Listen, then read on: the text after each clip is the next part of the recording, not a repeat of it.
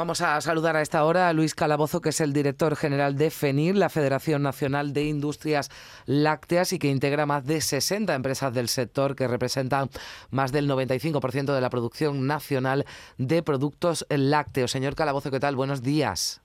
Muy buenos días. Bueno, hoy sigue, ¿no? Esa paralización de la actividad que iniciaron ustedes ayer en el día de ayer por la huelga y por el paro de los transportistas. Bueno, más que un paro de, fabricación directamente generalizado, como decía el presidente de COVAP, fundamentalmente lo que pasa es que eh, está impuesto, es decir, hay muchas plantas que ya no pueden seguir produciendo y eso implica de una u otra forma un colapso de la producción, con lo cual dejar de funcionar un funcionamiento que se ha parado directamente de las plantas. Y por la situación que vivimos, como bien sabes, pues este es un sector de producción continua. Mm. Las vacas, las ovejas y las cabras producen continuamente, no se pueden dejar de ordeñar todos los días, recoger todos los días, elaborar los productos todos los días, almacenar muy poco tiempo todos los días y salir directamente a las plataformas de distribución.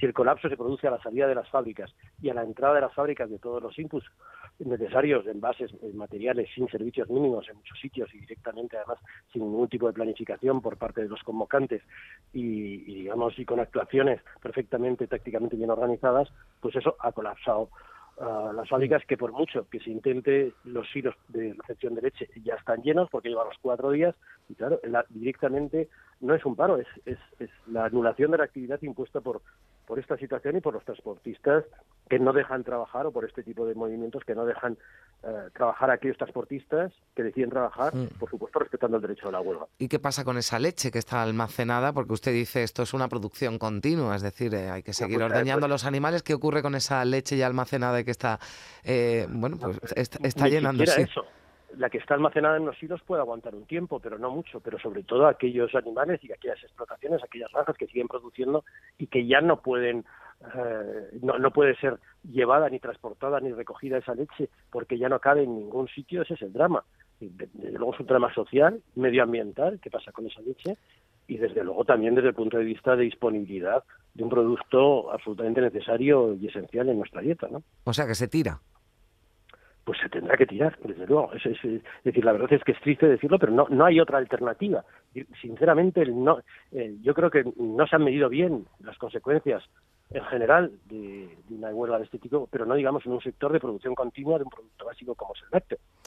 Claro, porque entiendo que ustedes nos dicen, están los hilos llenos, eh, no pasa nada con esa leche, puede aguantar la que está almacenada, pero claro, tienen una capacidad no limitada de almacenamiento. Ya está llena, lleva, lleva mm. llenándose continuamente con, esta situación a lo largo de estos días y ya no hay, eh, alguna industria puede conseguir eh, por la zona donde esté encontrar algún tipo de, de silo totalmente distinto o alguien en algún determinado puede, puede conseguirlo, pero es marginal y si la situación sigue durando ya no habrá... Mm por mucha intención y alguien que lo pueda conseguir logísticamente la posibilidad de seguir con el, mm. eh, con el trabajo. Sí, nos contaba nuestra compañera desde Córdoba que habían tenido que escoltar a la Guardia Civil, eh, bueno, pues eh, camiones con pienso, claro, para los animales, porque a los animales hay que seguir alimentándolos también.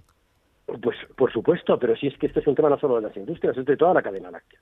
Es decir, si no hay alimentación animal, que son piensos, que tampoco pueden llegar para repartirlo a todas las explotaciones, a todas las granjas, eh, pues eso es un drama directamente de la producción de leche, pero luego además de esa leche que se produce, pues tampoco puede llegar a la, a la planta de elaboración de lácteos y desde allí, por supuesto, está todo bloqueado, tanto los almacenes que están llenos hasta arriba, o no es una falta de disponibilidad de leche, o en un momento determinado que se aguante con stocks. Los stocks existen, están hasta arriba las plantas, están también aquellos que habían logrado llevar a las plataformas de distribución tendrán leche, pero si no, ha podido salir de ahí, el problema es llegar a las mm. tiendas.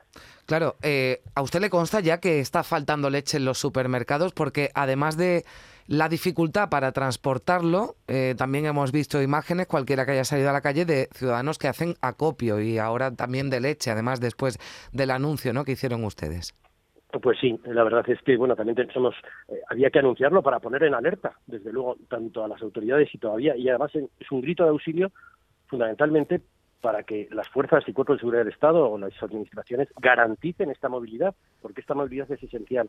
A partir de ahí, es verdad, y sí nos han anunciado que hay falta de disponibilidad en distintos puntos, y se verá también, es lógico que el temor eh, haga que acopiemos o acaparemos, tampoco es, y que se directamente se lo hacían antes los lineales, pero realmente la situación es la que es desde el punto de vista de distribución, de elaboración y distribución de la leche y los productos lácteos.